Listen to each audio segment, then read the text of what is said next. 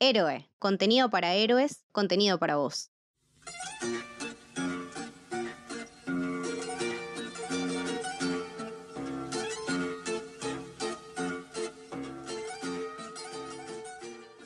Bienvenidos y bienvenidas al Camino del Héroe. Mi nombre es Lucas y estoy con Camito. Hola, ¿qué tal? Y hoy vamos a hablar de... La única, la maravillosa, la esplendorosa Luca. Exactamente. Pero tenemos dos invitados muy especiales en este episodio. Contamos con la presencia de Germán Martínez Alonso, que ya lo conocerán porque estuvo también invitado el año pasado en el especial LGBT que hicimos más o menos por esta época también, en junio. Eh, un episodio hermoso. Y aparte eh, es el conductor de Pizza Birra Marvel, el mejor podcast especializado en Marvel, del cual nosotros queremos mucho. Así que nada, bienvenido Germán, nuevamente. Bueno, muchas gracias, ¿cómo están? No sé si es el mejor, pero me siento muy contento cuando me dicen que ustedes lo escuchan, porque yo los escucho prácticamente a todos, así que es muy lindo. Es recíproco. Eh, y también tenemos de invitada a Caterina Nielo. Caterina es eh, licenciada en crítica de artes audiovisuales y justo hace un par de días hiciste un hilo en Twitter que me parece que es perfecto para hablar de esta película, ¿no? Eh, donde hablaste mucho de, de lo que es el queer coding y lo explicaste de una forma maravillosa y seguramente hablemos de eso en este episodio. Así que nada, bienvenida Caterina. Bueno, muchas gracias por lo de, del hilo y muchas gracias por la invitación también. Espero que la charla hoy también sea igual de divertida que como lo fue escribir ese hilo. Seguramente. Después al final pasamos todas las redes, así la gente te puede seguir y leer ese hilo que realmente está buenísimo. Eh, creo que estamos en presencia de un Dream Team para hablar de Luca, que es, si no me equivoco, la película número 24 de Pixar, ¿no? 24 de Pixar, exactamente. Se estrenó directamente en Disney Plus, no fue a los cines, lo cual para mí es una lástima, ¿no? Porque a mí me hubiese gustado ver. Esta película es re, re para cine, ¿no? Tiene unos colores. De hecho, eh, me parece que no sos el único que tiene esa opinión y por el único me refiero a todo lo que es el equipo creativo de Pixar. Eh, estuvieron bastante, bastante decepcionados cuando se tomó esta decisión de no estrenarla en cine eh, e ir directamente a la plataforma. Recordemos que Soul también pasó esto, pero bueno, estábamos en una época del COVID un poco más jede, más jodida. Entonces, bueno, se tomó esa decisión. Y ahora, cuando se estrenó Luca, eh, que de hecho es una peli absolutamente hecha en cuarentena, en casas, grabado todo en en, no sé, en estudios, eh, en casas, en closets, en forma remota, poniéndole toda la garra. Y bueno, lo, lindo era justamente eso, que todo el esfuerzo se vea reflejado en una pantalla de cine y no pasó supuestamente por un nuevo rebrote de COVID, pero como que, qué sé yo, en Estados Unidos no, como que ya estaba todo mucho más relajada la cuestión y hay varias críticas respecto a eso porque la verdad que sí, es una peli desde lo visual eh, muy, muy, muy hermosa, muy, me parece también eh, purista de, de, su director, ¿no? Que deja ver todas las influencias que tiene, esos colores hermosos, esa comida divina, eh, esos paisajes tan lindos, visualmente te invita a querer irte de vacaciones a Italia, a donde sea de Italia, no te importa. si es un lugar parecido a ese, mejor, pero la pinta de, no sé, vacaciones. Eh, a, mí la verdad me, llevó mucho a, pelis de Romer de los 60, ¿no? En esos paisajes súper eh, lindos y súper chill y esta película de amor y amistad. Era una peli realmente para verla en cine. Es verdad que cuando se estrenó Soul directamente en Disney Plus, me acuerdo que salieron con, súper calientes los de Pixar a quejarse por el tema, pero lo que me llama la atención es que dijeron desde Disney que lo iban a hacer con más de una película de Pixar, concretamente con Luca, porque es la única que queda. Pero hace un mes y pico se estrenó Raya and the Last Dragon con acceso Premier. O sea, no te digo que no la manden a Disney Plus, pero ¿por qué las de Disney van con acceso Premier y las de Pixar van directamente para todo el mundo? O sea, por mí mejor, porque le prendo la tele y la veo. Sí, en realidad es mejor que, que vaya gratis. Así la ve más gente. Pero es un poco un desprecio hacia Pixar. No tengo nada en contra de Raya, obviamente, pero hay una tradición de Pixar de, que prácticamente todas las películas de Pixar están buenas. Entonces, es desprestigiar un poco a la marca hacer esto y nada, me, no deja de llamarme la atención. Igual es la última del año, así que seguramente la próxima va a ir a cines. Al margen de eso, yo estoy fascinado con la película, solamente la pude ver una vez hasta ahora, pero me encantaría volver a verla lo antes posible. Me llama un poco la atención. Yo siempre lo que hago con este tipo de películas que tengo ganas de ver es no leer críticas cuando termino de ver la película voy a leer las críticas. Y me sorprendió encontrar tantas críticas al estilo de una película más de Pixar, un, Pixar tradicional, común y corriente, que no se juega. No, no coincido. Yo tampoco, porque aparte vos me preguntaste, ¿viste Luca? ¿Viste Luca? Te dije, no, todavía no la vi. Yo te, te insistí que veas Luca. Yo dije, uy, ¿cómo debe estar esto? Cuando la termino de ver, te escribo y te digo, es la película más hermosa que vi en la historia. Y te dije, es la más simple y la más hermosa, porque no es una película súper compleja. Es poco ambiciosa y poco pretenciosa. Exacto. Chicos, es el cine de los 60, o sea, son tramas súper sencillas con cosas hermosas que te hacen enamorarte. Es eso, literal, sí. Pero no me pareció particularmente revolucionaria en sus temas o en el tratamiento de los temas. Que seguramente Caterina ahora va a hablar mucho más de esto, pero el queer code y un montón de cosas que se pueden ver en la película existen desde hace tiempo y se pueden encontrar en otras películas, tal vez mejor hechas. Pero no tengo recuerdo de haber visto una película tan bellísimamente hecha. O sea, me parece dulce y tierna hasta visualmente. ¿eh? Y me provoca cosas que, por ejemplo, Frozen, que me parece una película espectacular, no me provocó cuando la vi. Yo no terminé llorando desconsoladamente con Frozen. Y con esta película no podía parar de llorar. Los últimos 15 minutos me las pasé llorando. Los últimos 15 y los 40 después, tipo, cuando te la quedas pensando. Hay unas cuestiones que me parecen muy particulares, justamente estas críticas también, ¿no? Como que se, le, se ha dicho que era de peor calidad y cuestiones así. Y a mí lo que me parece es que apuntó a otro estilo de diseño de personajes, por ejemplo. Que se alejó un poco de este hiperrealismo que tienen otras películas animadas, como Soul, que justo los, los escuchaba eh, en el capítulo que grabaron, sobre este, estos escenarios que te hacían sentir que estabas ahí de tan hiperrealistas que eran. Y que acá se alejan un poco de eso sin dejar de hacerte sentir la magia, porque, o sea, uno tenía ganas de estar comiendo ahí pasta con la mano, con ellos también, eh, pero me parece que este cambio en el estilo del diseño de personajes, que, que, yo desde que vi el tráiler por primera vez dije, esto me encanta, lo quiero ver, y no me decepcionó porque me remitía además a, a, un poco a Wallace and Gromit y todas esas creaciones que en claymation, en plastilina y, y, como sentir un poco eso también, ¿no? La materialidad eh, que se expresa ahí en la animación, que a mí me pareció increíble y es algo que me encanta ver, porque digo, esa capacidad de aprovechar la técnica de la animación, ¿no? De no irse a lo fotorrealista, que para eso tenemos películas live action, entonces dije, bueno, acá lo súper aprovecharon, hicieron algo re lindo, algo re simpático, que te daban ganas de agarrar esos rulitos y despeinarlos,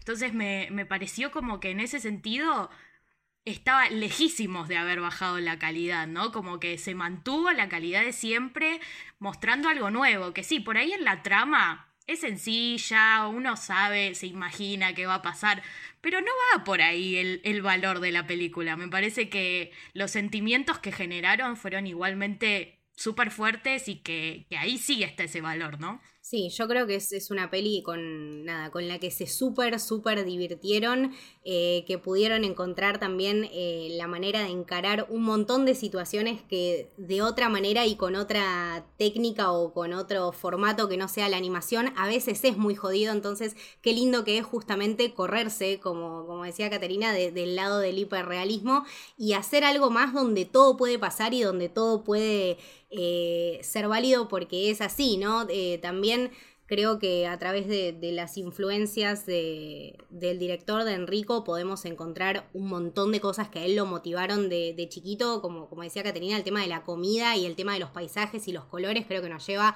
a Miyazaki y a Ghibli. Eh, directamente, es como un portal a, a nuestra infancia y eso también es hermoso.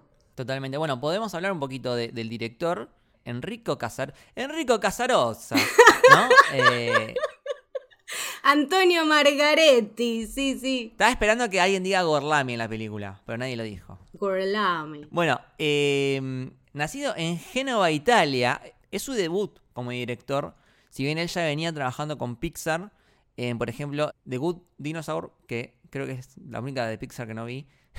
Perdón. Sí, yo tampoco la vi. Qué falta de respeto, sí, es verdad. Mal, mal ahí, chicos. Otra película que la gente como que se olvida que existe y yo la vi en el cine, lloré. Era creo que el único en, en el cine. Pero es otra película hermosa que nadie se acuerda. Y para mí vale la pena 100%. Eh, también participó en Coco. Y lo único que hizo antes, como, como dirección, fue un corto de 7 minutos que se llama La Luna. La Luna. Es muy Que lindo. eh, entiendo que se llama así, o sea, no The Moon. En italiano.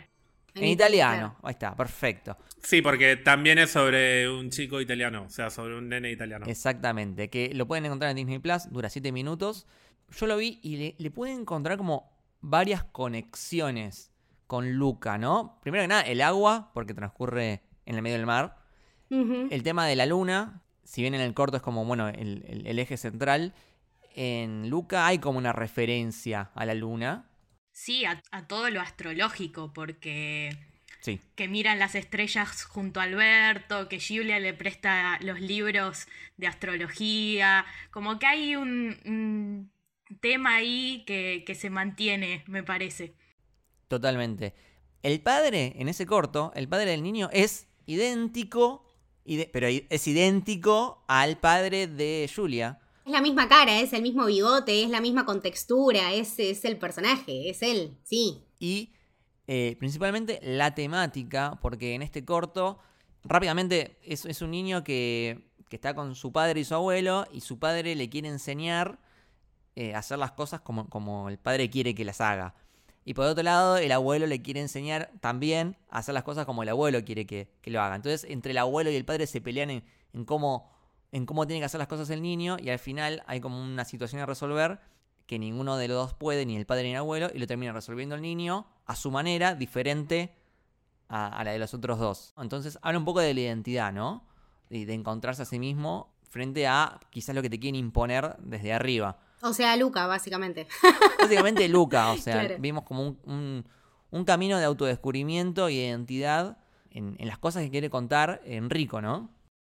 Sí, sí, sí, pero me, encanta este tema también de que sea, eh, es casi como un autor de Coming of Age, pero de niñez.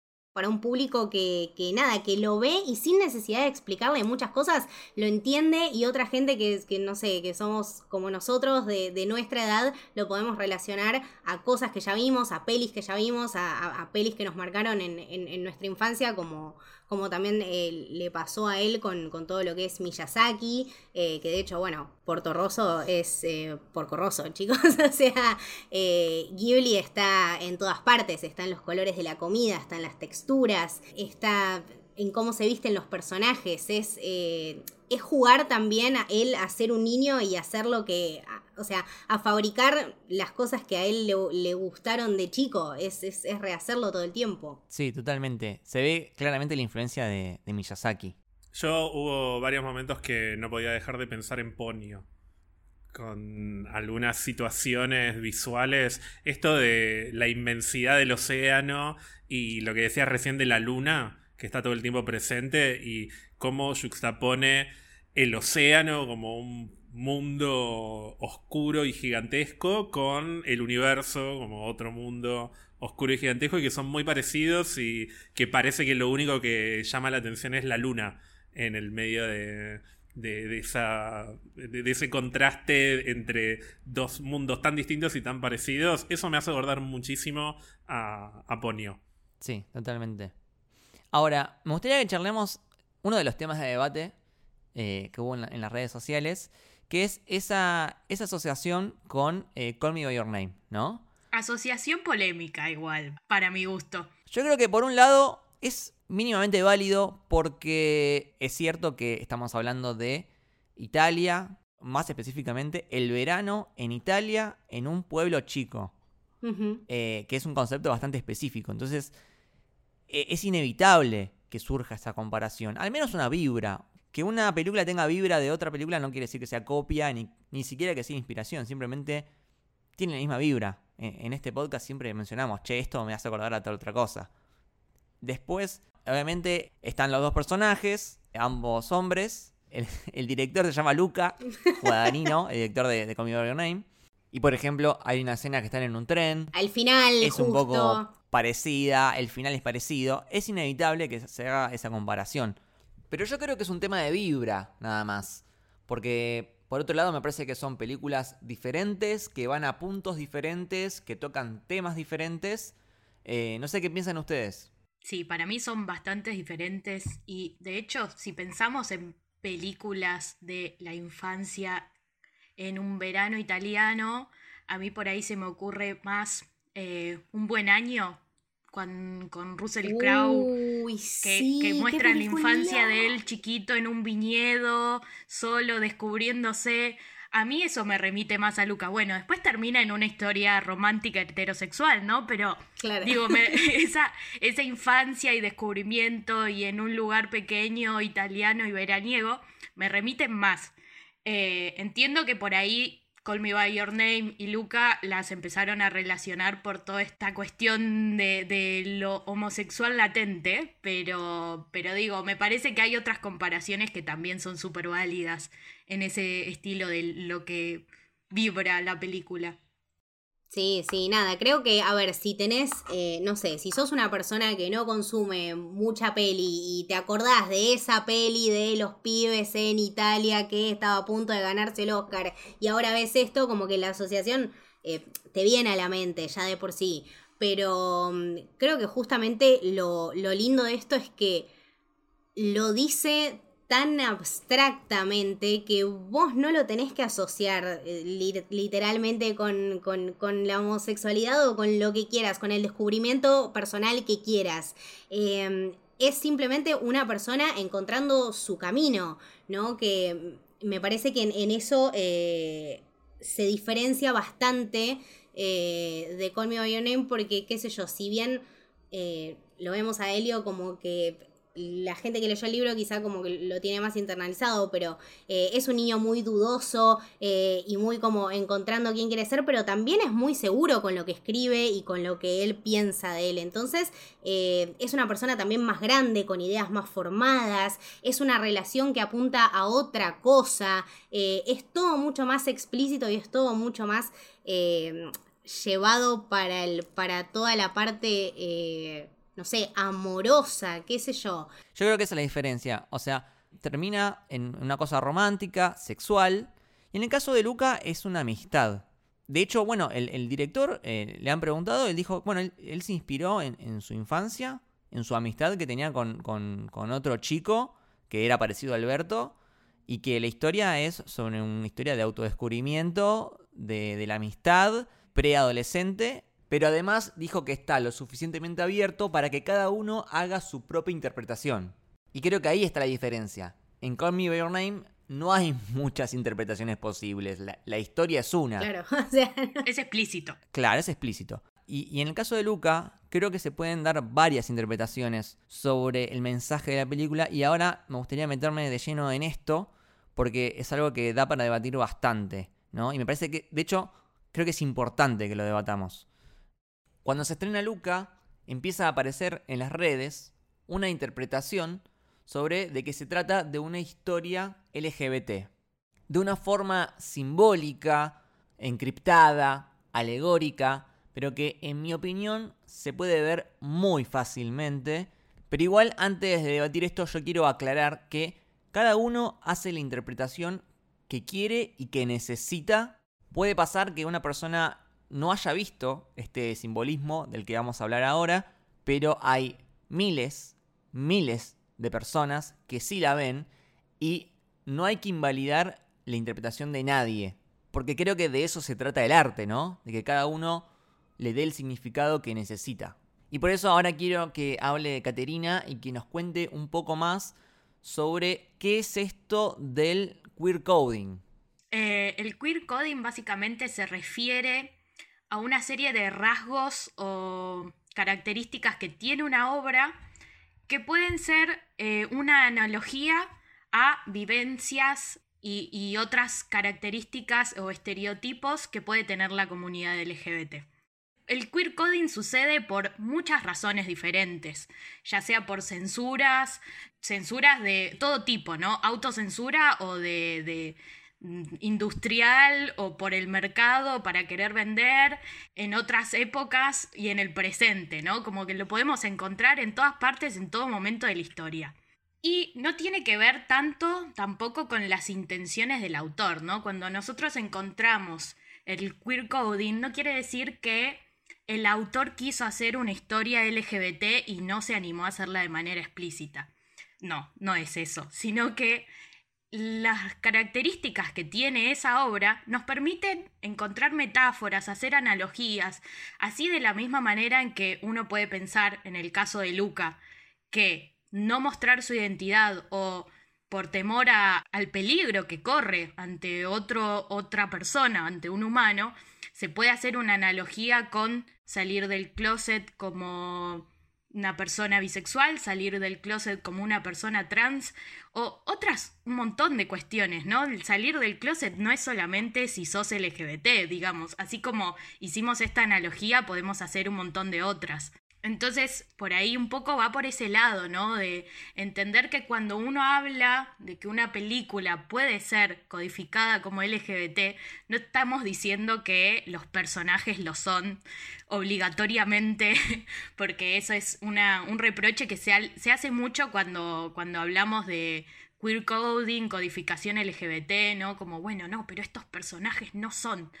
Bueno, por ahí no, por ahí sí. Eh, pero lo importante es que una persona que sí lo es puede sentirse identificada con esas historias. En, en, el caso de Luca creo que tenemos un montón para hablar. A mí lo que me pasó con esta película es que hice esa asociación enseguida, desde el comienzo de la película. O sea, creo que no hace falta escarbar demasiado profundo para llegar a esta interpretación creo que no es difícil de verla, creo que está bastante en la superficie, que no es el caso, por ejemplo, de Elsa de Frozen, que por ahí la interpretación sobre ese personaje eh, es un poco más difícil de ver.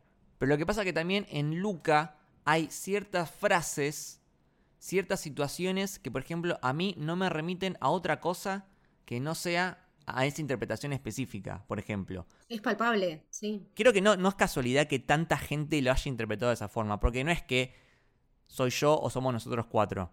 La verdad que esta interpretación la tuvo muchísima gente dentro de la comunidad LGBT y también fuera de la comunidad LGBT. O sea, he hablado con gente que es hetero y que también interpretó que se trata de una historia LGBT. Entonces hay que tener en cuenta esta interpretación.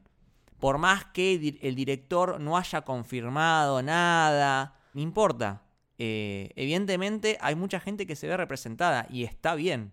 Sí, sí, creo que lo, lindo también de, de, una historia de los personajes y de las cosas que uno crea como director o como guionista, como lo que sea, es que los personajes una vez que están afuera, que ya están ahí, no son más tuyos, o sea, son del público para hacer lo que quieran y para ver en ellos lo que quieran. Entonces, eh, vos le estás dando a otra persona el poder de expresarse o de encontrar en ese personaje o en esa historia las cosas que quisieron decir durante mucho tiempo, las cosas que quisieron expresar durante mucho tiempo. Entonces, el tema de la validez de una opinión o de la otra es eh, completamente intrascendente, porque no importa, lo que importa es lo que ves vos, yo desde mi punto de vista, también lo, interpreté como, como vos, Lucas, o sea, nunca, nunca tuve una, una segunda lectura. Para mí estuvo muy claro en este tipo de descubrimiento que querían contar. Lo lindo de que sea una historia tan libre que hasta, hasta le podés encontrar belleza y no le podés encontrar nada malo. Como que es eso, es la libertad absoluta para mí. Yo lo único malo que le encuentro, que no es a la película en realidad, sino a la falta de representación explícita que hay en películas de animación infantil porque recién hace no mucho empezamos a tener por ahí en series animadas, ¿no? Para, para infancias, qué sé yo. Eh, Corra hasta ahí nomás. Eh, Adventure Time. Steven Universe. Steven Universe. Que con Steven Universe también está un poco que sí, un poco que no, porque siempre va a haber alguien que te diga que las gemas no tienen género, entonces no son lesbianas, pero bueno, entonces es como que bueno, falta, para mí falta un poco más y lo que personalmente me molesta, digo, bueno, ¿qué tanto puede perder una empresa multimillonaria al poner a un personaje abiertamente LGBT? Sí, seguro un montón porque no pueden distribuir en Rusia, no pueden distribuir en un montón de países, pero bueno, dale, creo que es hora. Las empresas no, no se animan, no se animan. Hay una deuda pendiente de Pixar y mejor dicho Disney, ¿no? Eh, a la hora de, representar. Pero creo que en el caso de la comunidad LGBT es aún peor, porque si tu personaje es negro o es mujer, no te lo censuran en Rusia o en, China. Pero si es LGBT, sí. ¿no? Recordemos que, por ejemplo, en China, que es un mercado muy grande, eh, que le da mucha plata a Disney, si tu personaje es LGBT o si muestra una conducta homosexual en la película, o lo tenés que cortar, o no la podés estrenar en ese país. Es gravísimo. Es gravísimo eso. Entonces, claro, las, empresas acuden a un poco a lo que se llama el queer rating, que es una forma de dejar contentos a todos. Te insinúan con personajes LGBT, entonces la comunidad LGBT te lo puede llegar a celebrar y al mismo tiempo no, nunca te lo confirma, cosa que la mami papi religiosa no, se no le haga ningún problema y le deje ver la película a sus hijos. Entonces, es, es una cosa muy fea lo que se hace y podemos hablar un poco, porque mira, me la anoté. El prontuario de, Disney con estas cosas. Lucas sacó el ah. file, tipo. no sabía que iba a durar ocho horas este episodio. Es el monstruito de Soul buscando el file, tipo. Todos los antecedentes negros de Pixar. Acá, señor. Es que sí, chicos. Primero, o sea, no voy a nombrar todo porque es, muy extenso, pero por, nombrar algunos ejemplos, ¿no? Eh, Disney, cuando adquiere Blue Sky Studios, que Blue Sky Studios estaba produciendo una película que se llama Nimona. Que eh, iba a ser la primera película LGBT, está basada en un webcomic muy querido. El personaje tiene como un género fluido. Eh, Disney adquiere Blue Sky y ¡pum! Te cancela la producción de esa película. Esa película nunca va a salir a la luz. Tenemos el caso de. El famoso caso de Valkyria. Justo, bueno, me sirve que tener acá a, a Germán no sé si querés contar lo que pasó. No, bueno, si tenemos que hablar de Marvel también necesito un apartado especial. Bueno, pues los puedo mandar a escuchar el podcast. No, bueno, Valkyria es supuestamente el primer personaje LGBT de Marvel en el cine. Marvel, una editorial de cómics que está bastante, bastante adelantada en comparación con lo que es hoy el universo cinematográfico en términos de representación LGBT sobre todo, que también tuvo igual sus, épocas más oscuras, le costó como le cuesta a todos los negocios en los que hay mucho dinero en el medio. Pero a Valkyria la promocionaron como el primer personaje LGBT en más de una entrevista, en más de una conferencia de prensa, y la realidad es que la única referencia que había a la sexualidad de Valkyria en la película Thor Ragnarok la cortaron porque era demasiado osada hasta para mantenerla en Estados Unidos y cortarla en China. Ni siquiera eso. La escena involucraba a Tessa Thompson, a Valkyria. Claro, que se estaba agarchando una mina, como que. No, salía de una habitación en la que había una mujer y quedaba implícito que habían tenido algo. Eso fue lo terriblemente osado que hacía Valkyria en Thor Ragnarok. No solo cortaron eso, sino que dejaron una escena que para mí está más descolgada que es un momento en el que Valkyria y Thor se eh, caen adentro de una nave y se miran a los ojos, como que hay un pequeño momento entre ellos. Y después en Endgame, en Avengers Endgame, el corte final de la película incluyó un beso, o un intento de beso, mejor dicho, de Thor a Valkyria, al final de la película y Valkyria le dice, no, no, no, pará, pará, pará, te confundiste. Como, ah, no, disculpame, le dice quedó, quedaba como una escena graciosa. Eso se cortó, pero se llegó a estrenar en no sé qué país, en las primeras, no sé, ocho horas de exhibición de la película. Hubo gente que lo vio y que confirma y firma con sangre que eso sucedió. Ese es el icono LGBT de Marvel hasta el momento. Un personaje no confirmado, básicamente. Porque vos, por más que alguien diga que sí es LGBT, lo que digas en un tweet o en una entrevista no me aporta nada, porque no lo veo en pantalla. Exacto. Y ahora pensemos, pensemos cuántos personajes, cuántos héroes hay en, en el universo de Marvel y cuántos son LGBT confirmados. Cero.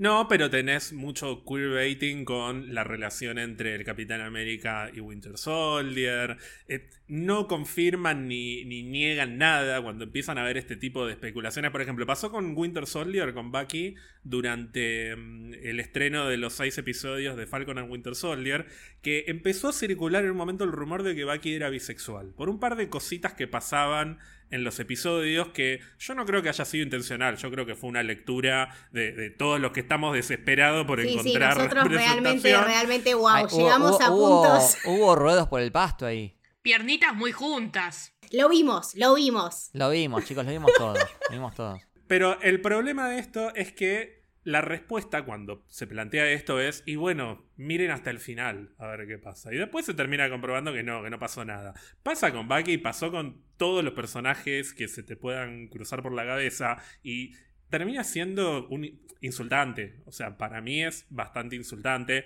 Bueno, en el caso de Valkyria, para la próxima aparición que va a ser en la próxima película de Thor, lo anunciaron con recontra bombos y platillos que va a tener su pareja, que va a ser mujer. Yo quiero creer que, que ah, están entendiendo que no les queda otra más que... eh, no a Marvel, sino a los que terminan bajando la línea de no, esto sacalo, que viene por el lado de Disney, viene como por los, los, los sectores más conservadores. Pero es una situación de hasta que no lo vea, no lo creo.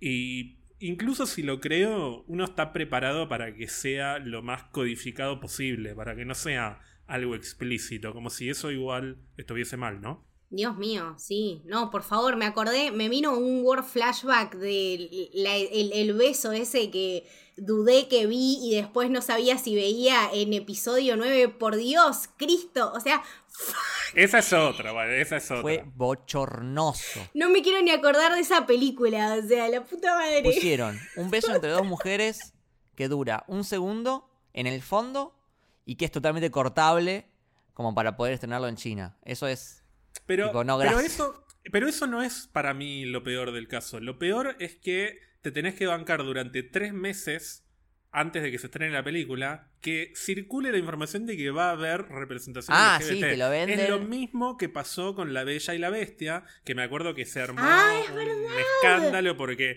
iba a incluir el primer personaje, Siempre es el primer personaje LGBT. Y nunca llega. un hombre bailando con otro hombre de fondo. Después en Cruella también había como un personaje. Sí, en el caso, en el caso de Cruella, igual yo creo que es lo, el caso en el que más cerca de cumplir estuvieron. Dentro de todo estuvo bastante bien, pero no deja de ser migajas. Siempre estamos hablando de personajes secundarios terciarios. Nunca protagonistas. Por eso yo le valoro tanto, por ejemplo, a The Mitchells vs. The Machines. Porque la protagonista es de la comunidad LGBT y está confirmado y es explícito en la película. Más allá de que el conflicto no pase por eso. Su sexualidad está totalmente naturalizada y está buenísimo. Y bueno, tuvieron que venir los creadores de, de Spider-Verse para, para hacer las cosas bien.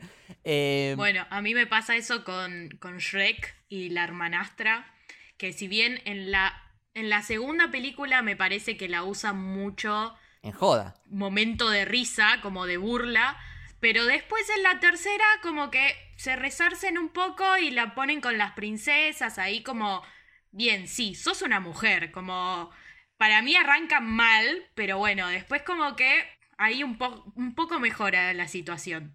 También lo que, lo que pasa en, en la industria, y esto lo hablábamos en ese episodio, el especial LGBT que hicimos el año pasado con, con Germán, que ante la falta de visibilidad, a veces se toman iconos que no, no, no pertenecen oficialmente o técnicamente a, la comunidad LGBT. Pongo un ejemplo. ¿Cuántos protagonistas trans tenemos en, en- en Pixar o en Disney en general o en la cultura pop en general? Cero. Ahora, ante esa falta de visibilidad, la gente necesita iconos.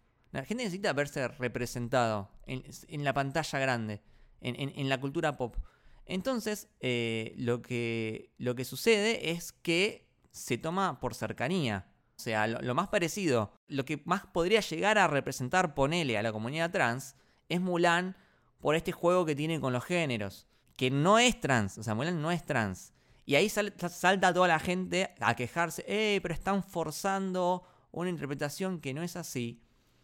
Pero eh, es la única que se puede hacer y aparte, por otro lado, vos no sos quien para decirle a las otras personas con qué se tienen que sentir representados y con qué no. Claro, o sea, vos pensá lo que quieras, tipo... Así es como Mulan se transformó en, un icono trans, sin ser trans. No, y además, si nos quedamos con solo la primera película de Mulan, ahí me parece fantástico, porque además como que su principal interés no es el interés romántico. Entonces, en ese sentido, me parece que todo lo que ella vive con, su identidad de género es increíble y por más que sea canónicamente trans o no, tiene ella un, trabajo sobre su identidad de género. Entonces, en ese sentido está buenísimo.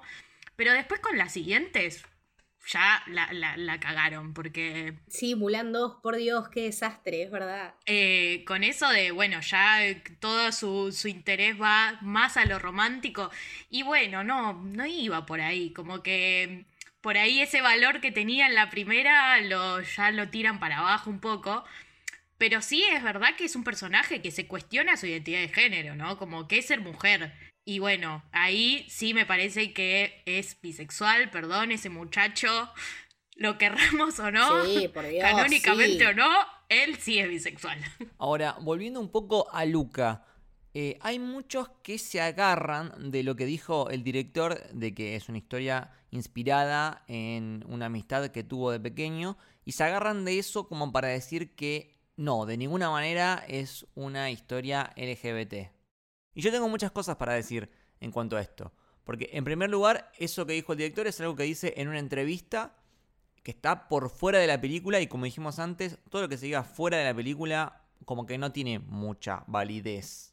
Sí, además, en el mundo de la semiótica o del análisis semiótico, que es el, mundo que se dedica a analizar el sentido y cómo se produce sentido, que digo esto porque es un poco de, de donde vengo yo por mi formación, se habla permanentemente y se subraya que cuando analizas el sentido de un producto, sea audiovisual o sea lo que sea, no importa la intención del autor. O sea, lo último que importa es si el autor quiso contar una cosa o no. ¿Por qué? Porque el sentido se construye socialmente. El sentido se construye a través de la circulación entre las personas que lo producen y las personas que lo consumen a ese discurso. Entonces, quedarte en lo que dice el director, por más que tenga la intención o no, es eh, para mí es secundario. Por eso quiero hacer una salvedad por Steven Universe, que yo soy súper mega fanático. En Steven Universe claramente está la intención de contar una historia que sirva como alegoría de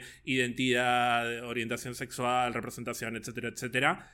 Pero al margen de la intención, el efecto termina siendo el mismo porque es súper evidente que la gente que consume ese tipo de producto va a caer en esa interpretación, porque hay una necesidad cultural de encontrar ese sentido en ese producto y se lo dan un poco servido en bandeja. Y en el caso de Luca me parece que pasa eso, independientemente de lo que hayan querido contar con la película, es inevitable que veas la película y llegues a esa interpretación, porque está en la sociedad la o la búsqueda de, representación o la exposición a este tipo de historias. Hay que ser bastante ciego para no ver que esas dos señoras que, bajan el paraguas pueden ser una alegoría de algo, independientemente de si es intencional o no, me parece que en ese caso es súper intencional.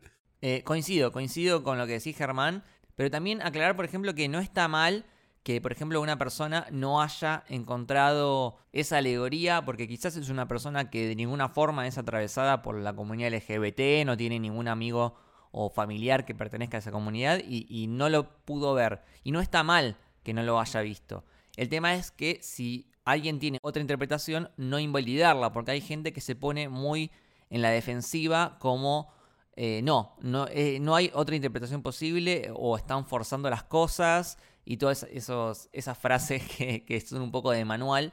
Eh, yo, por ejemplo, he hablado con gente que por ahí no la vio la alegoría y debatiendo y proponiéndole esta, esta interpretación, la vio de vuelta de la película y me dijo, Sí, la verdad que sí. Ahora lo puedo ver y, gracias por darme esa, esa otra visión. Eh, y ahora si quieren podemos repasar un poco esas escenas o situaciones de la película que nos hacen remitir a todo esto, ¿no? En primer lugar, o sea, apenas comienza la película, eh, Luca tiene un como un sueño donde él intenta atravesar el agua y no puede. O sea, chicos, qué mayor alegoría del closet que eso. Quiere atravesar el agua, no puede y, y también sus padres como que le dicen, no, no, no vayas para allá, está prohibido, de eso no se habla. Sí, pues aparte, qué sé yo, los padres también como que nunca lo, o sea, nunca lo confrontan o nunca lo hacen sentir menos o, lo desprecian por eso, sino que al contrario, son sobreprotectores, o sea, son padres que tienen el absoluto temor de, de, lo que le pase cuando él salga a la superficie y cuando él revele esta, esta nueva identidad o esta nueva forma que él puede tomar. Entonces, no sé, o sea, wow, más claro, echémosle agua, pero sería un chiste pan intended. Pero además, esa, esa metáfora de salir del agua, después la retoman al final de la película, es súper... Bueno, no, sé si estamos hablando con spoilers, igual. Sí, sí. Pero él le creo, si no me equivoco, le dice a Alberto, me, eh, me ayudaste a salir del agua, o sea, como una cosa así. Es como más claro imposible. Sí, ten la figura de una persona que ya lo tiene asumido, si se quiere, y que tiene más experiencia y, funciona como un guía que lo ayuda, lo ayuda a, aceptarse, ¿no? Y, a vivir libre. Sí, y, me parece que también de, de una manera Alberto eh, representa esa, mm, esa parte eh, no sé, más oscura de querer salir o esta versión, ¿no? Más, eh, más triste de cuando uno quiere mostrar quién realmente es, ¿no? O sea, es un niño que lo vemos ahí, que vive solo, que su padre lo abandonó, no sabemos mucho de su madre. Eh, entonces también como que lo podemos tomar desde ese lado, ¿no? Una persona que, revela su verdadera identidad y después que no es aceptado por nadie. Sí, y los padres lo abandonan, que es algo que sucede en la realidad. Eh, hay gente que le revela su orientación sexual a sus padres y sus padres los echan de su casa y que no vuelva nunca más. La historia de Alberto es una historia que sucede en la vida real. Y tiene que aprender a vivir solo y de, cualquier manera adopta estas eh, actitudes defensivas como el silencio Bruno o el What's wrong with you stupido. Eh, son, son, estas cosas de, de, él para enfrentarse a esto, ¿no? Y las dos versiones de salir del agua. Una que salió de una manera y la otra que con ayuda y con padres que están ahí y que te bancan y que te apoyan, eh, puede ser realmente distinta y puede ser algo que te cambia la vida. Sí, yo me quedé pensando en cuando hablaban de Call Me By Your Name, yo, que es una asociación que yo la verdad no hice en ningún momento de la película. Eh, después, cuando empiezo a leer los comentarios, puedo encontrar paralelismos, pero la verdad es que a mí más allá de la vibra, de la, estética del pueblo, que igual me hace pensar primero en películas viejas italianas, tipo Fellini, eh, Paolo Pasolini, como esos directores, la verdad que la asociación no la hice, pero sobre todo porque siento que la relación entre ellos dos es radicalmente distinta, y uno de los puntos es que el personaje del cancelado Army Hammer en, Call Me By Your Name, realmente tiene como esa posición de hombre experimentado que conoce un mundo que um, Timothy Chalamet no conoce, mientras que acá Alberto, yo siento que es un personaje que se hace el que sabe más de lo que sabe, y está igual de perdido que Luca en cierto punto, y parte de la coraza que se pone para protegerse de un mundo que lo abandonó es hacerse el que se la sabe todas y el que conoce todo y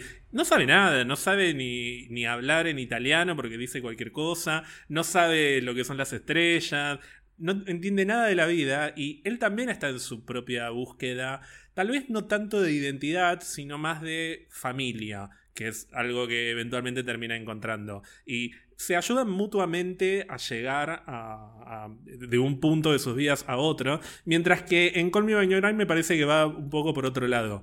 Pero mm, aprovecho esto para decir también que me parece que los que no ven los subtextos de la película, me parece que también es porque se enfocan demasiado en si la relación entre ellos es una alegoría de una pareja o no.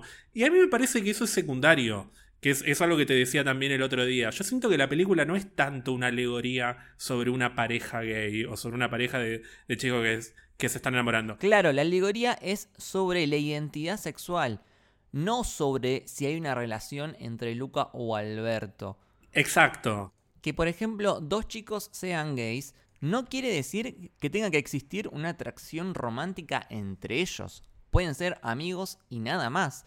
Porque un error común en la sociedad es que piensan que si A es gay y B es gay, entonces o ya tuvieron relaciones o podrían tenerlo. Y la verdad que chicos, el mundo es mucho más grande. Porque así como un hombre puede ser amigo de una mujer sin que haya una relación romántica, también puede pasar lo mismo con dos personas gays que son solo amigos y la película puede tener una alegoría sobre la identidad sexual y al mismo tiempo tratar sobre la amistad. Los dos mensajes pueden coexistir al mismo tiempo. Pensando en lo de la identidad y, que esto que decía Germán de que, que Alberto ya la tiene bastante asumida, pensaba en esta escena en la que finalmente él se cansa y le dice que Julia no lo va a aceptar y se muestra como es. Porque él, justamente, él ya está, él puede salir porque ya asumió quién es, aunque tenga todas sus inseguridades, aunque esté en búsqueda de un propósito, de una familia, él sabe quién es y decide mostrarse porque está seguro. Y por ahí en ese momento en el que encuentra el rechazo de su amigo es en el que se quiebra un poco y muestra todas esas inseguridades que tiene. Porque pensaba que quien lo iba a aceptar eh, es justamente la persona que lo rechaza, ¿no? Y en cambio, Luca, que todavía no asumió su, su identidad, que para mí esto también es una, una clara analogía. Cuando todavía no asumiste tu identidad, la vas a negar y vas a rechazar a otros por más que los quieras porque te ves reflejado ahí y negás eso también. Entonces, yo coincido en, lo mismo, ¿no? Para mí es una historia de amistad, para mí ellos dos son amigos, nunca los vi como algo romántico entre ellos dos, ni con Julia, de hecho para mí es un, grupo de amigos. Em, pero sí esto, ¿no? Que están ambos en una búsqueda eh, de distintas cosas en las que la identidad está eh, en, el medio, porque también pasa esto, uno puede aceptar su propia identidad, pero eso no quiere decir que los demás la acepten. Em, y es justamente lo que teme la familia de Luca, ¿no? Cuando dice, no todos lo van a aceptar. Em, pero bueno, ¿no? Como que, hay un montón de cuestiones que se van dando, que nos pueden hacer pensar eh, en estas analogías, metáforas, y no estamos diciendo que son gays, tampoco, ¿no? Es como que eh, hay muchas cuestiones de la identidad que, se pueden explorar y que van mucho más allá de eso. Eh, he hasta leído que sexualizamos menores por decir que es una analogía LGBT. Están sexualizando a los niños. No, señor, señor, Señor, vaya a ver intrusos, señor. No, no, señor, no, señor. La sexualización siempre tiene que ver con homosexuales. Nunca son sexualizados cuando son heteros. O sea, todos vimos mi primer beso y ay, es una historia de amor dulce, trágica y horrible, ¿no? Pero.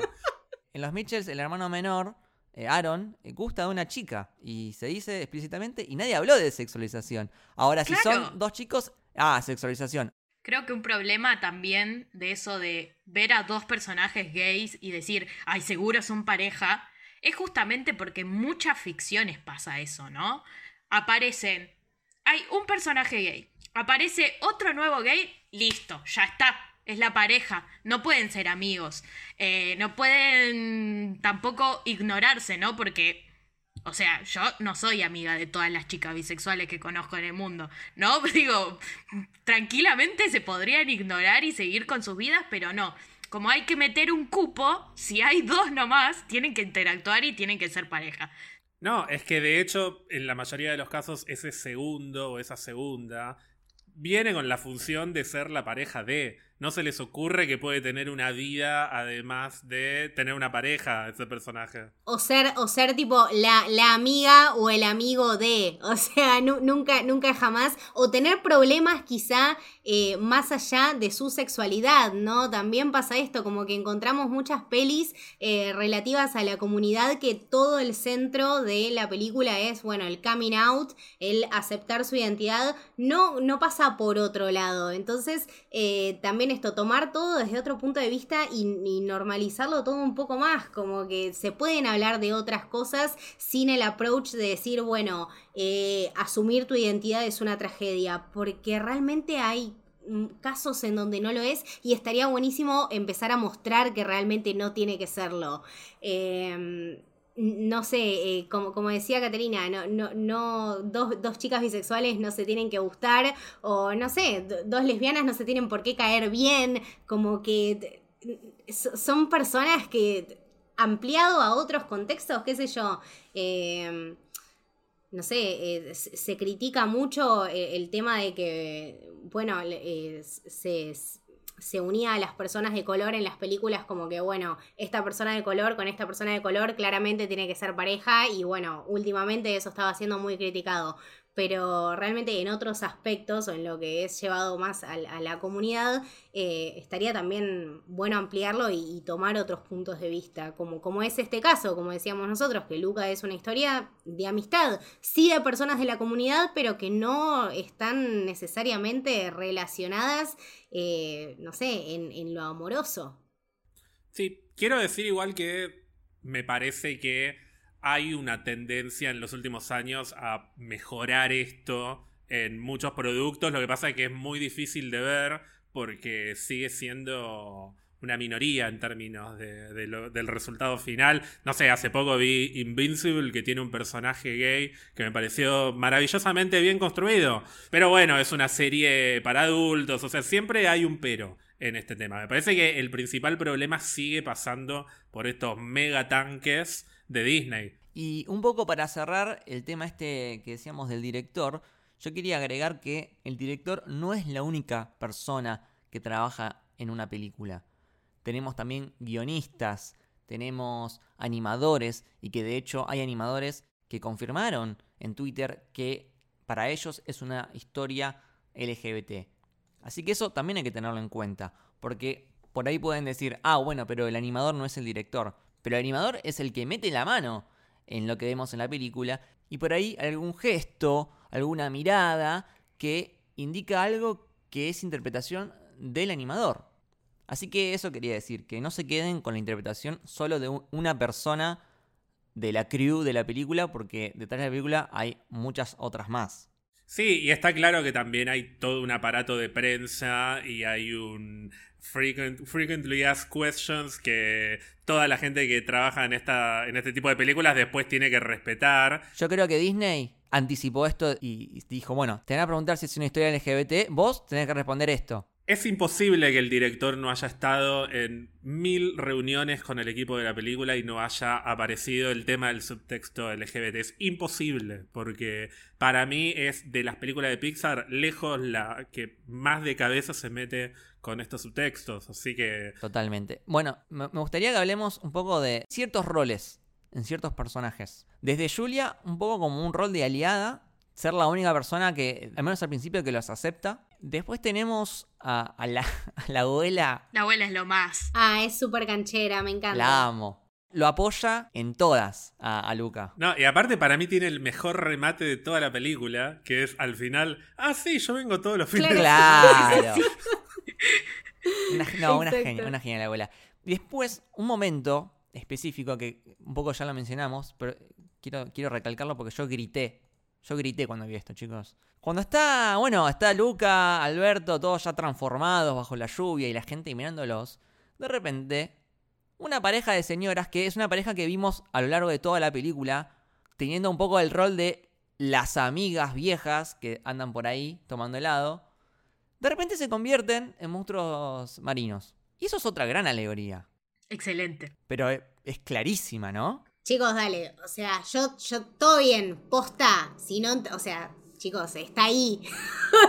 Eso refleja la realidad, porque un montón de mujeres han vivido toda su vida ocultas en la sociedad como las amigas que viven juntas, que son, ah, son las mejores amigas, en realidad son una pareja lesbiana, pero no lo pueden decir.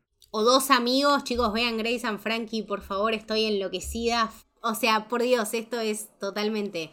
Eh, no, no, me, emocionó. Ya, ya de por sí los últimos 15 minutos, los últimos 20, eh, me los pasé llorando como diciendo, no, realmente no puede ser. O sea, es la primera peli que me alegra realmente no verla en cine porque me hubiese avergonzado mucho cómo estaría yo llorando en la sala. Em, no, no, y esa parte fue porque, porque está ahí, ¿entendés? Porque lo ves y porque es algo que lo viste durante toda la peli y que quizás estás tan concentrado en los personajes que sí, está bien, las ves, pero una vez que atas cabos y una vez que esto pasa, eh, nada, te, hace, te hace apreciarlo aún más y te hace por mí y para mi punto de vista, validar esta, esta alegoría muchísimo más. Además, es un, mensaje tan esperanzador, ¿no? Como ver a una generación nueva, digamos, a, niños pequeños mostrarse como son y que eso motive a personas que por ahí vivieron toda su vida oculta. Veas la analogía que quieras ver, no la quieras ver, lo que sea, no me importa. Sigue siendo tan lindo porque es como, bueno, por fin esas señoras que son amigas o son novias o, son hermanas o lo que quieran ser, por fin pueden mostrarse, ¿no? Como que es un momento tan lindo, tan emocionante, ¿no? Como... Ya está.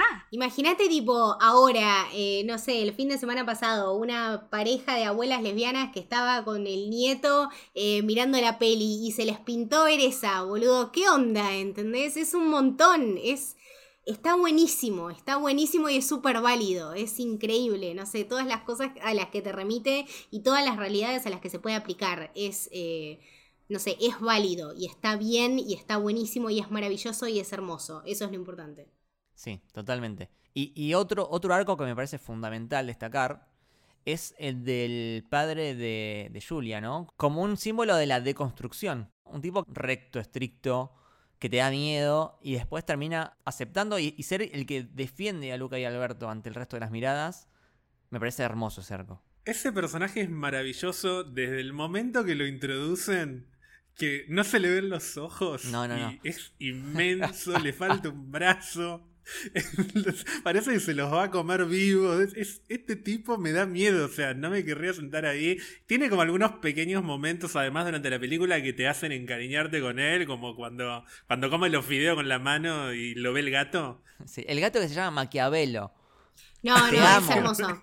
Aparte, perdón, ¿no? Había, yo recuerdo una, una particular frase de Maquiavelo. Era algo así como, los hombres juzgan generalmente más por lo que ven que por lo que es, porque todo el mundo puede ver y no todo el mundo lo pueden sentir. Así que creo que va también de vuelta con todo lo que es la peli, Maquiavelo, porque aparte es el primero realmente que se da cuenta, ay chicos, estoy cayendo, claro, el, el gato es el primero que lo ve a Alberto y dice tipo, está todo mal, claro. Además la cara que pone, enojado.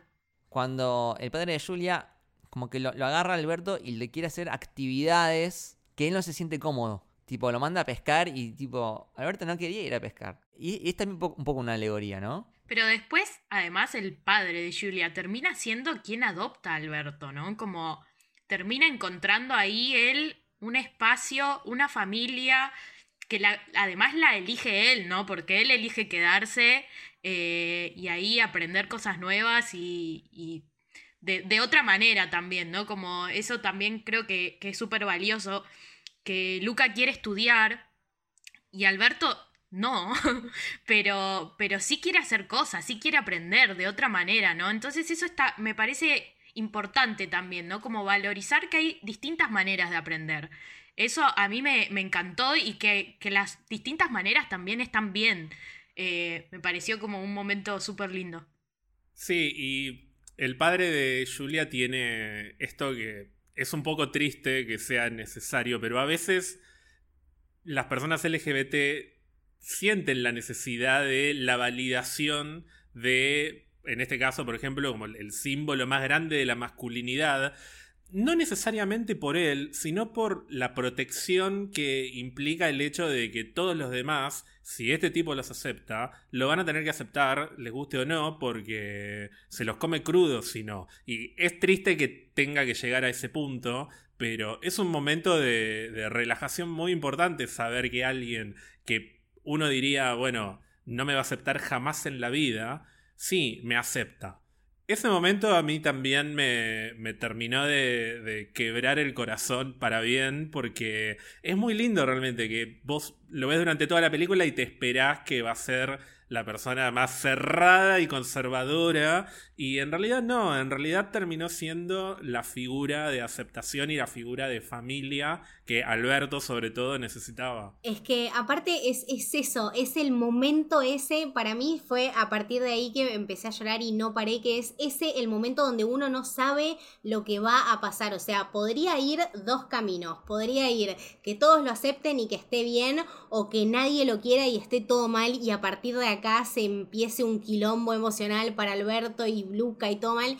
Y no, o sea, no sé por qué no lo pude creer cuando pasó. Y yo decía, claro, esto es lo que tiene que pasar. O sea, no entendía por qué estaba, o sea, estaba llorando y no entendía por qué estaba llorando porque digo, sí, chicos, o sea, esto es normal y, no lo podía creer y todo era no sé, todo era de la manera que tenía que ser. Y para mí esto es una imagen que se tiene que replicar y es una cosa que se tiene que tomar como ejemplo, como algo eh, normal, o sea, como a partir de acá a la eternidad, como que esta escena se puede replicar en distintos escenarios, eh, con distintas cosas en el guion y con distintos retoques, pero que esto es lo que tiene que pasar, o sea, eh, no tiene por qué ser un drama. Puede ser algo hermoso, puede ser algo como en The Mitchells, que es completamente normal. O sea, estamos cambiando las maneras de visualizar este tipo de coming outs y de la alegoría que quieras. O sea, metele lo que quieras. No, no estoy hablando solamente de sexualidad o de, cualquier tipo de descubrimiento personal. Em, es momento para visualizarlos de otra manera, porque realmente estamos descubriendo que es hermoso y que nos hace bien y que a todo el mundo le gusta. Entonces funciona. Sí. ¿Sabes qué? Me acordé de mm, Billy Elliot. Sí. Y del padre de Billy Elliot que lo termina aceptando, ¿no? Sí, pero en, Billy Elliot cuesta. cuesta, claro, de una manera. Billy Elliot es una, es una de mis películas favoritas también por, por lo mismo. Porque Billy Elliot, eh, él no, no es LGBT. Él quiere bailar. No, pero está esto que decías vos de buscar el icono. Exactamente, exactamente. Es prácticamente ahora que lo pienso, es el mismo caso. Billy Elliot no es LGBT, pero está en una sociedad donde eh, se les pide que a todos los niños hagan, creo que era eh, boxeo. Y él quiere bailar. Eh, y obviamente hay un tema con el padre que el padre siente como una vergüenza y una humillación y se enoja con él y qué sé yo. Es un caso muy parecido al de Luca, o sea, así como en Billy Elliot es la danza, en Luca es el tema este de ser un monstruo marino colorido, ¿no? Sin ser ninguno de los dos, ni Luca ni Billy Elliot, abiertamente LGBT, aún así sus historias se convirtieron en íconos LGBT.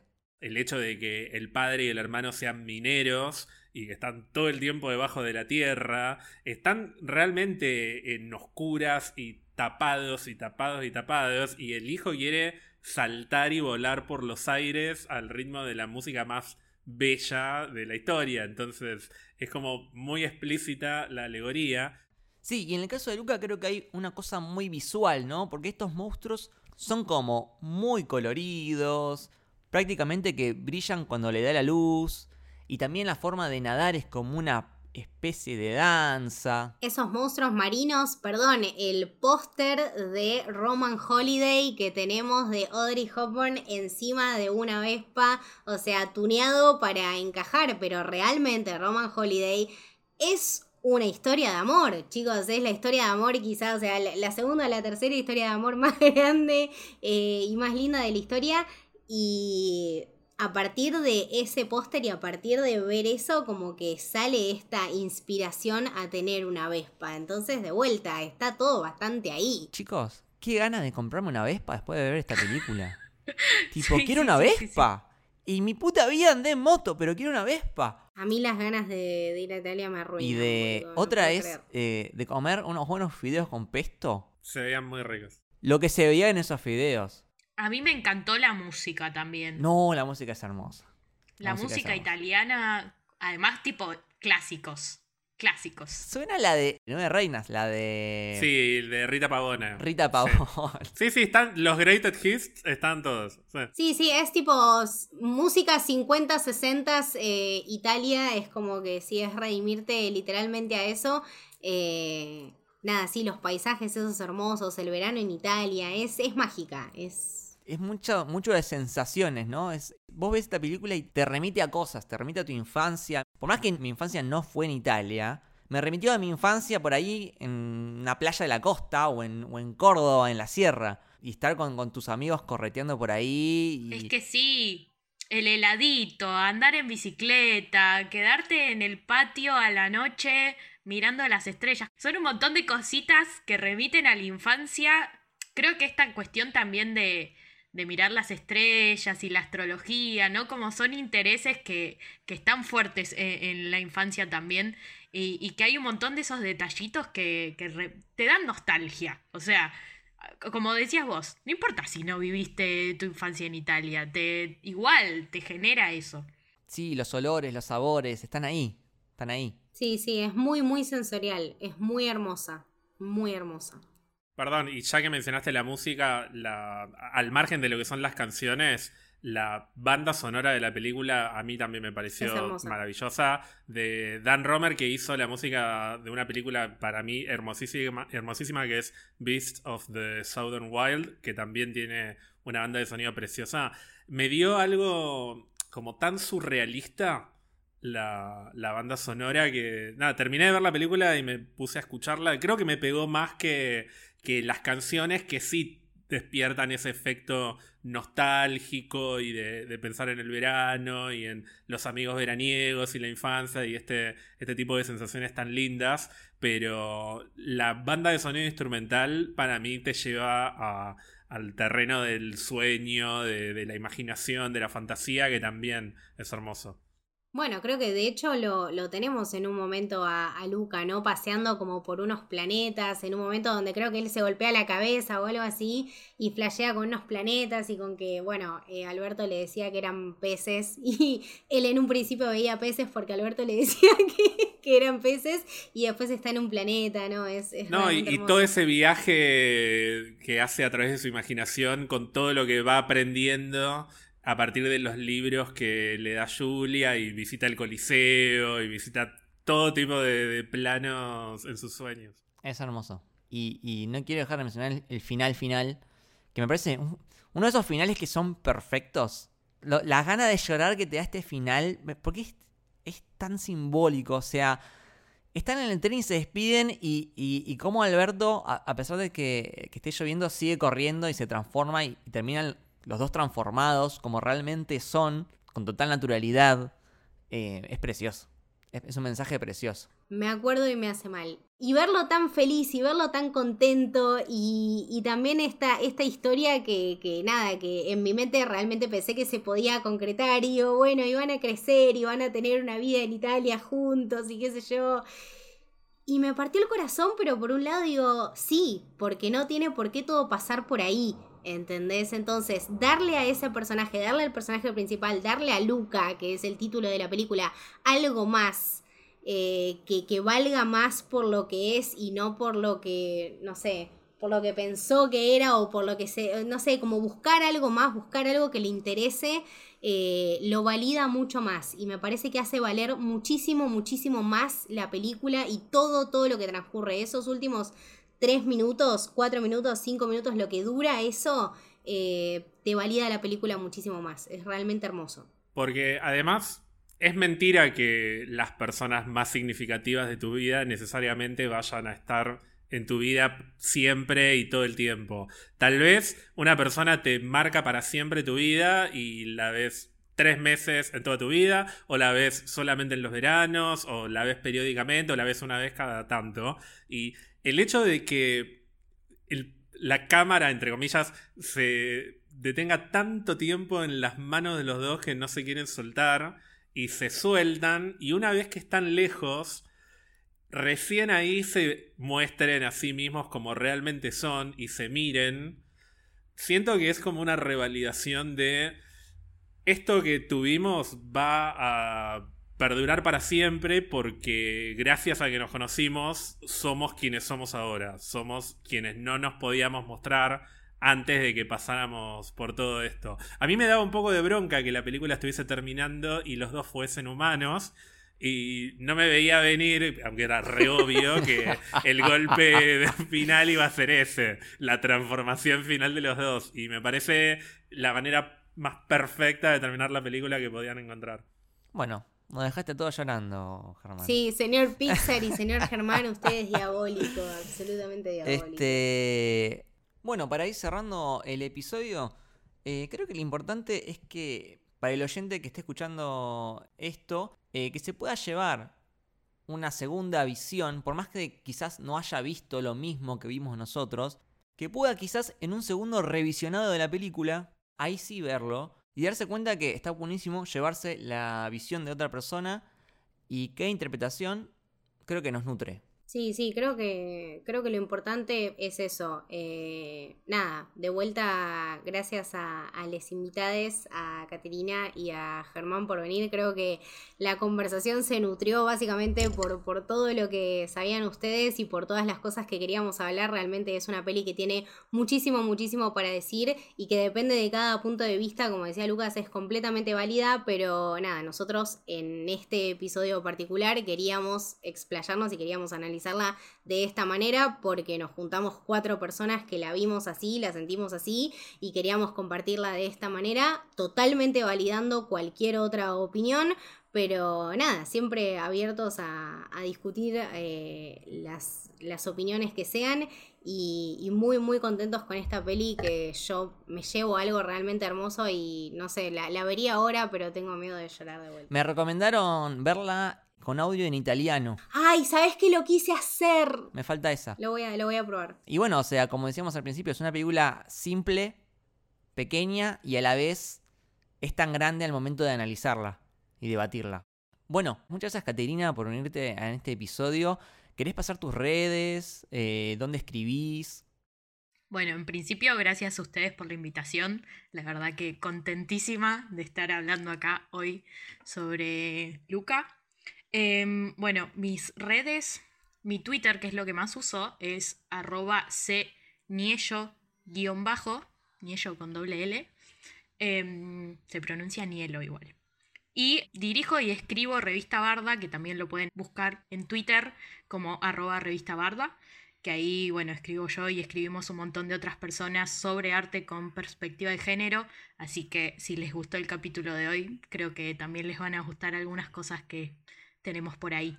Perfecto. Recomendadísimo que sigan a, Caterina. Y muchas gracias a Germán por unirte nuevamente en este episodio, que es pasar tus redes, eh, tu podcast.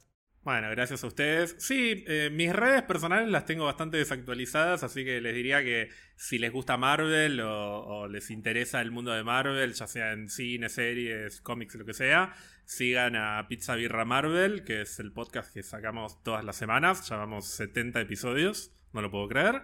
Eh, estamos en Spotify, en cualquier plataforma, o en pizzabirramarvel.com si no tienen Spotify. Y bueno, en Instagram, Twitter, en distintas redes. Así que bienvenidos y muchas gracias de nuevo por invitarme. Siempre es un placer estar acá. Perfecto. Y vuelvo a recomendar el episodio que hicimos el año pasado, el especial LGBT que de alguna forma sigue vigente todo lo que dijimos. Sí, sí, se nutre de. Este episodio de parte, en parte se nutre de ese, así que está bueno revisitarlo. Totalmente. ¿A vos, Camito? A mí me pueden seguir como Camito del Héroe, tanto en Instagram como en Twitter. A vos, Lucas. A mí como arroba Luke con B corta y doble A Camino del Héroe lo siguen como Camino Héroe en Twitter y Camino del Héroe en Instagram. Y a Héroe a Héroe lo pueden seguir como Sos Héroe tanto en Twitter como en Instagram. También acuérdense que por 200 pesos mensuales nada más, que es nada, menos que una pizza y una birra Marvel. Ah. está, está ahí, está ahí. Eh, se pueden suscribir, eh, tenemos un Discord exclusivo donde tenemos eh, lo que llamamos el Club del Héroe. Ahí tenemos nada, recomendaciones de pelis, recomendaciones de series, hablamos con spoilers, hablamos sin spoilers. ahora tenemos recomendaciones también de, lugares de comidas, así que eso me tiene muy emocionada. fotos de mascotas, memes, watch parties, episodios exclusivos. todo lo que quieran encontrar está ahí. La verdad que es una comunidad hermosa que sigue creciendo todos los días de vuelta. Gracias a toda la gente que se suscribe, se une, se copa al Discord. Eh, nada, está, está buenísimo, es un, es un safe place que, sigue creciendo. Y nada, también tenemos ahora un nuevo ciclo en Camino del Héroe, ¿no, Lucas? Correcto, ahora empezamos un nuevo podcast sobre anime eh, que se llama El Camino del Samurai. Lo pueden buscar en Spotify como El Camino del Samurai, tiene su propio canal, analizando como Camino del Héroe, pero todas películas o series de anime, que es un, es un mundo enorme. Este, y quería también saludar y agradecer a algunos que se unieron recientemente al Club del Héroe, a Nicolás Merletti, a José Ignacio Vargas, a Fernando Azurmendi y a Cecilia Paternó. Eh, gracias por unirse al club. Y nada, invitar a los que quieran y puedan también unirse, que está buenísimo, es una comunidad muy linda. Bueno, esto fue El Camino del Héroe. Espero que les haya gustado. Chao. Adiós.